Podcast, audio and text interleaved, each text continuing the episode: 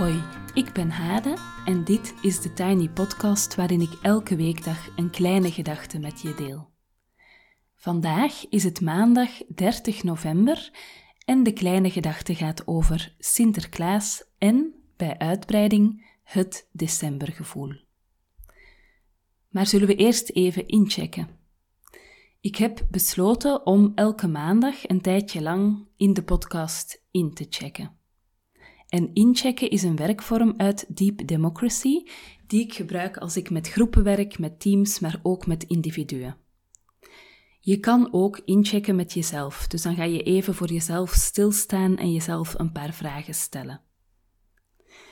In de kaartenset van de cursus 30 Days of Morning Pages, die je trouwens alleen vandaag nog kan starten uh, in de november-editie, en ik denk dat de volgende editie in juni gaat komen, dus in die cursus zitten tien kaartjes, dus tien van de dertig, um, die dus bij de kaartenset... Wacht, hè, bij de cursus hoort een kaartenset. En tien van de dertig kaartjes um, gaan over inchecken met jezelf. En ik reik je daarin allerlei vragen aan, waarmee jij even de vinger aan de eigen pols kan houden. Um, misschien nog even zeggen, ik heb dit weekend van iemand gehoord dat uh, het inschrijven voor een cursus niet lukte. Um, dus dat er een soort van fout zat en dat ze bleef hangen op de betaling. Moest je dat nu ook voor hebben en je wilt toch die cursus starten, stuur mij dan even een mailtje, thetinypodcast.gmail.com.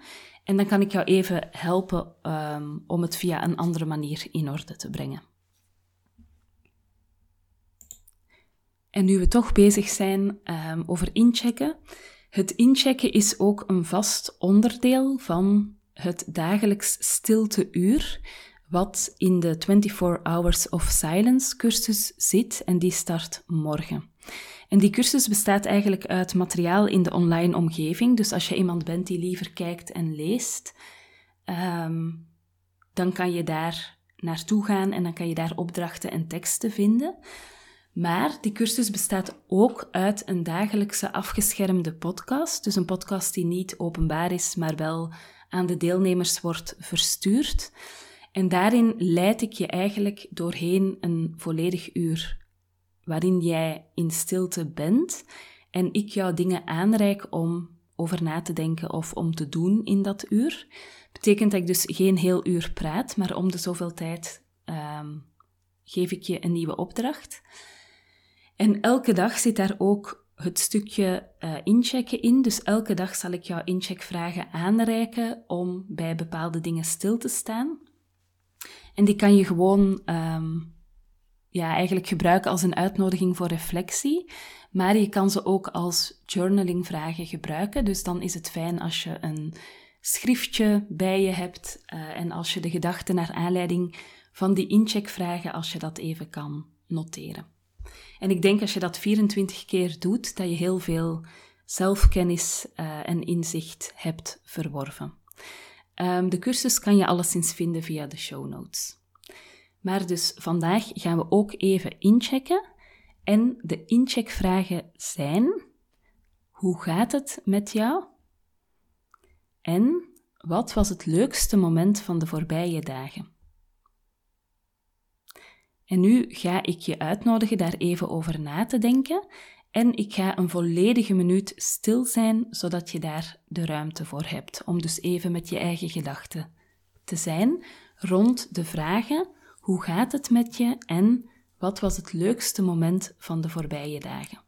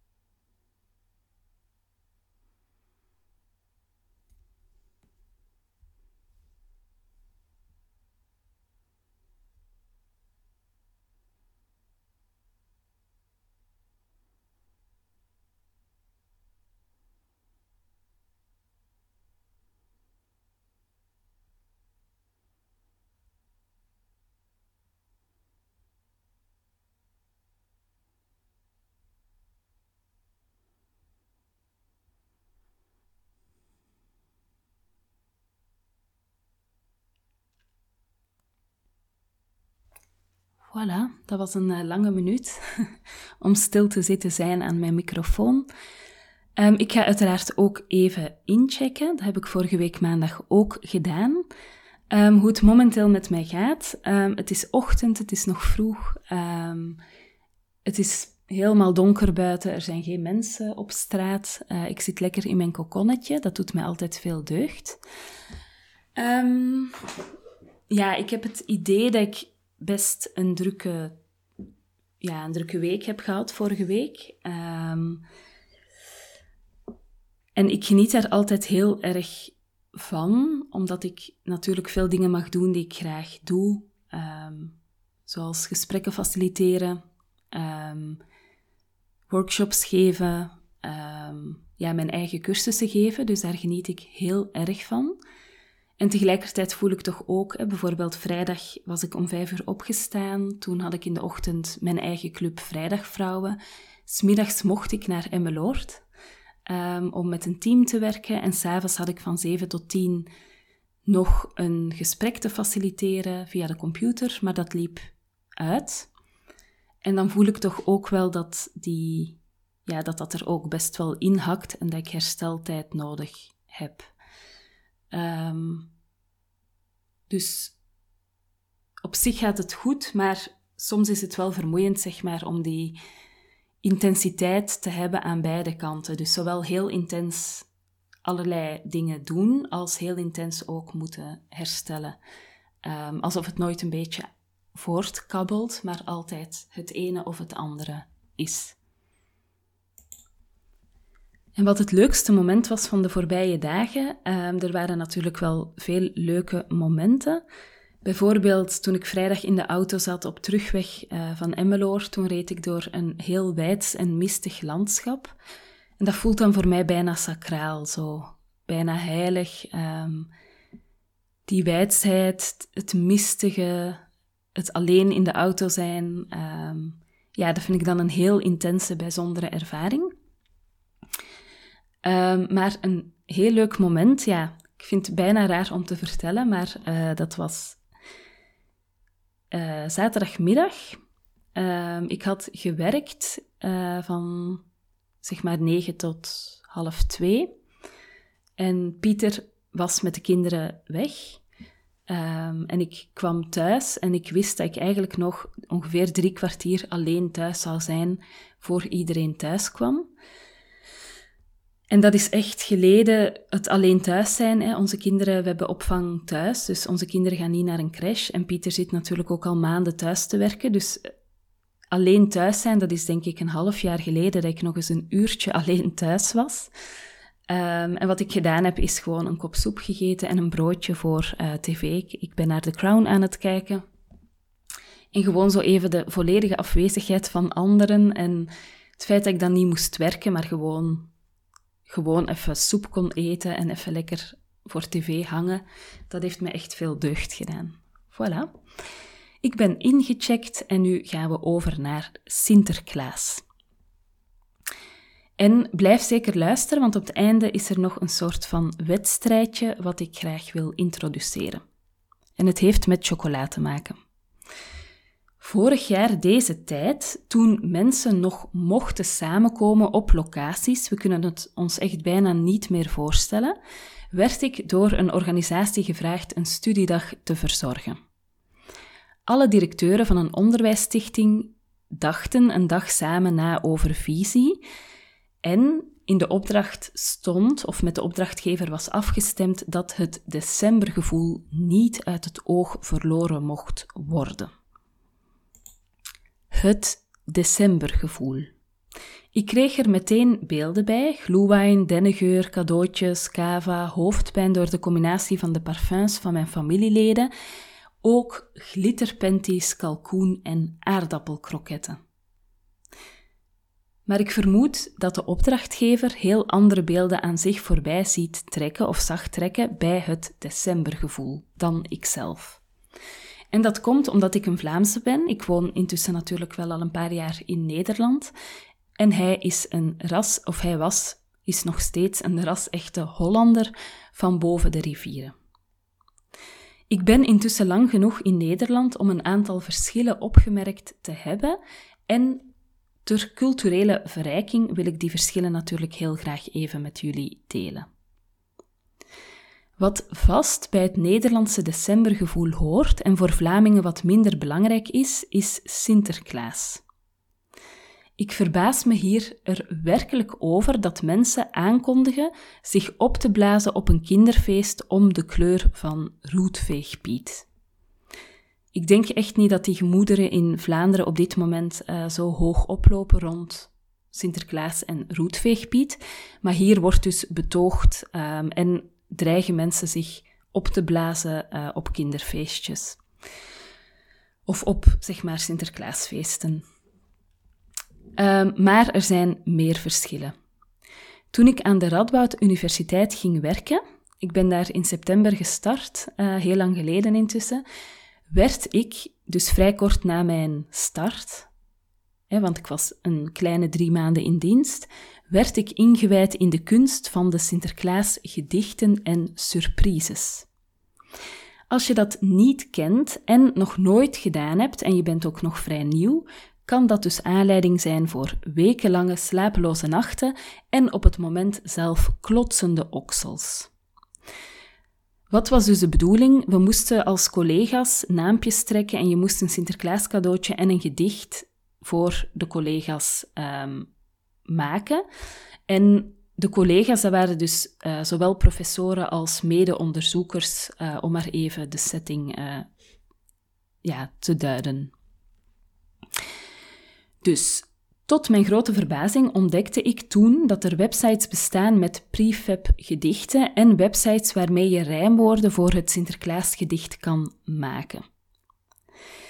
Dus had ik met behulp van zo'n website had ik een passend Sinterklaasgedicht gemaakt, waarbij het dan ook de bedoeling is dat je je collega een klein beetje te kijk zet. Dus daar mag wat humor en wat scherpte uh, in zitten. En dus op de dag zelf moesten die gedichten voorgelezen worden en moesten er cadeautjes uitgewisseld worden. En dat allemaal met pepernoten en chocola natuurlijk.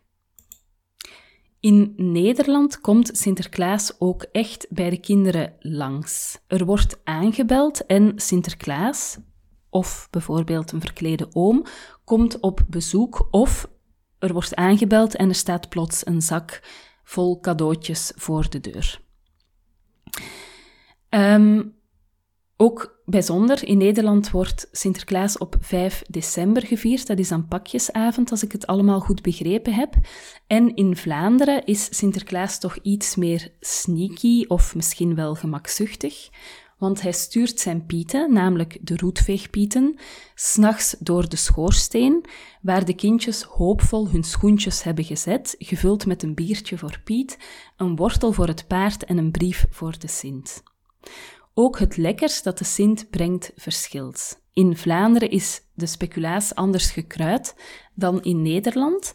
En speculaas komt in Vlaanderen meer als een heel grote pop, of toch alleszins bij mij thuis vroeger. Chocolade komt uh, in de vorm van holle figuren.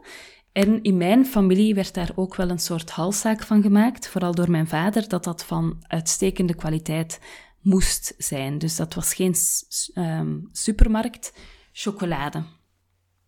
En in Vlaanderen is er ook marsepein, vaak in de vorm van fruit, terwijl je dus in Nederland pepernoten en chocoladeletters uh, krijgt.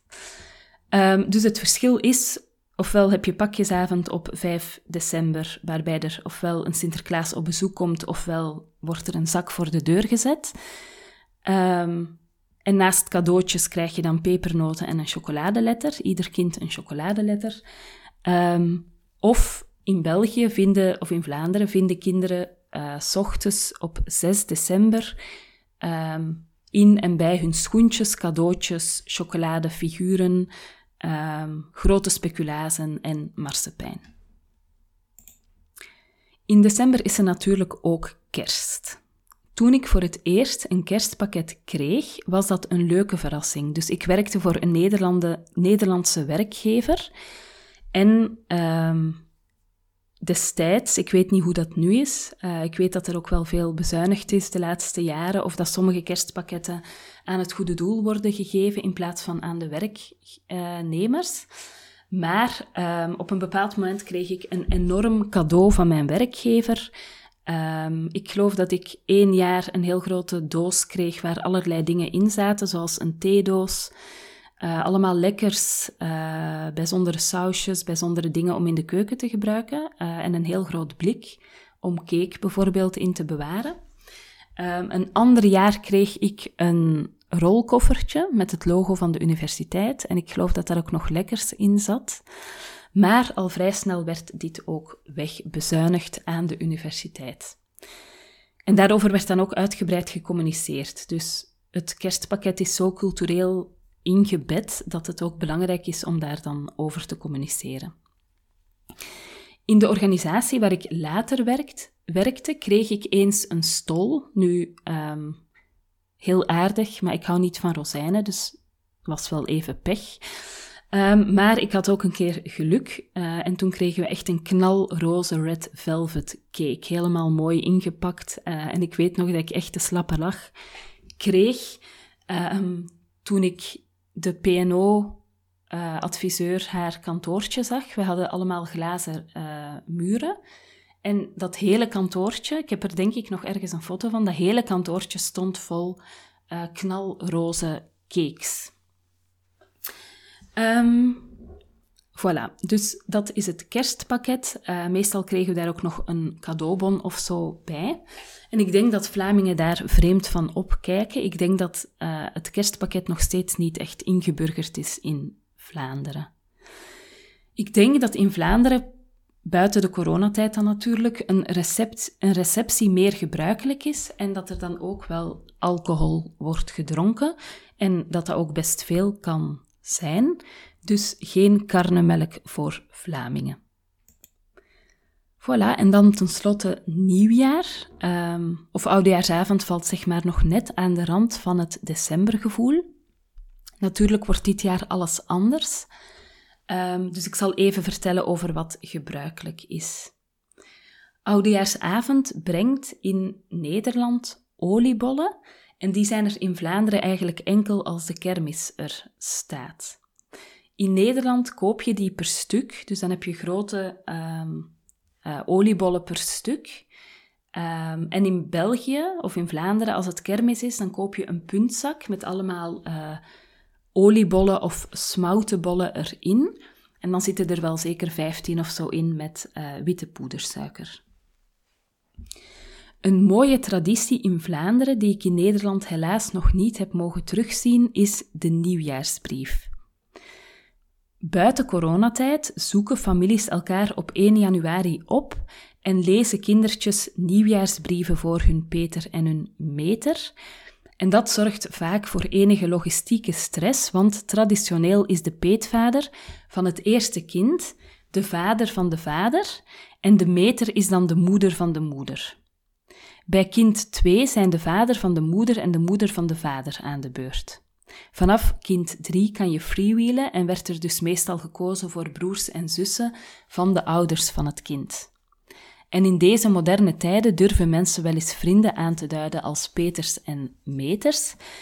En dat betekent dus, stel dat je drie kinderen hebt, dat je op 1 januari in het ergste geval op zes plekken moet zijn. Een nieuwjaarsbrief is een op school gemaakte brief, netjes geschreven op een speciaal daarvoor gemaakte dubbele kaart, met vooraan een wintermotiefje, vaak met sneeuw, en aan de binnenkant lijntjes. En in rijmvorm worden de wensen voor de Peter en de Meter voor het nieuwe jaar geschreven en voorgelezen. Bij kleuters zorgt dat voor de nodige training, omdat ze hun brief uit het hoofd moeten opzeggen. Oefenen geblazen dus. De brief eindigt standaard met de naam van het kind voorafgegaan meestal door je kleine kapoen en dan de datum en de plek.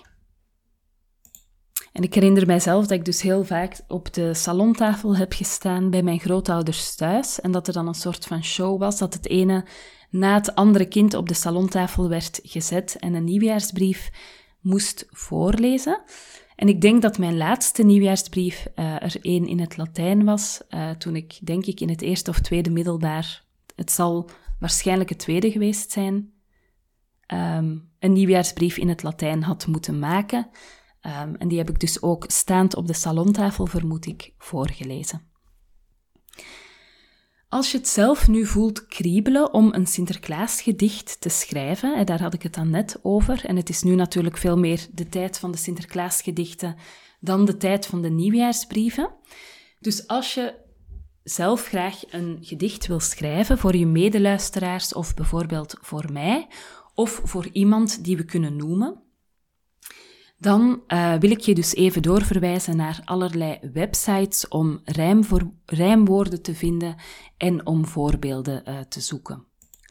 Uiteraard zou ik het een hele eer vinden als ik jouw gedicht in de Tiny Podcast mag voorlezen op vrijdag. Dan wil ik graag een Sinterklaas gedichten special doen. Dus jouw gedicht is heel welkom op thetinypodcast.gmail.com. Ik zet mijn e-mailadres ook in de show notes.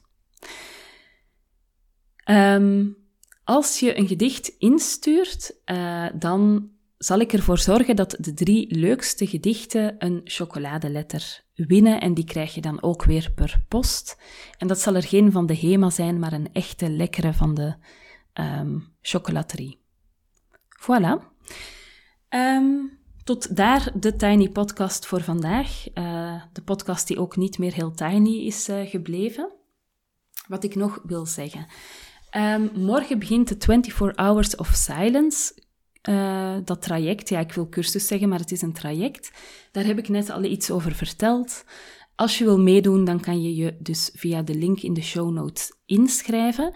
En als je merkt dat de inschrijving niet lukt, uh, als er technisch iets niet goed gaat, stuur mij dan gewoon even een berichtje en dan kijken we even wat we kunnen doen. Um, en vandaag is de allerlaatste dag dat je nog kan instappen uh, in de 30 Days of Morning Pages voor november. En ook dat linkje zet ik in de show notes. En als je daar een technisch probleem onder vindt, dan mag je mij dus ook even uh, mailen. Voilà, tot zover voor vandaag. Je kan me volgen op Instagram, TheTinyPodcast. Je helpt me door deze podcast wat sterretjes te geven op iTunes, een review achter te laten en of hem door te sturen aan iemand anders die er misschien ook graag naar luistert. Tot morgen.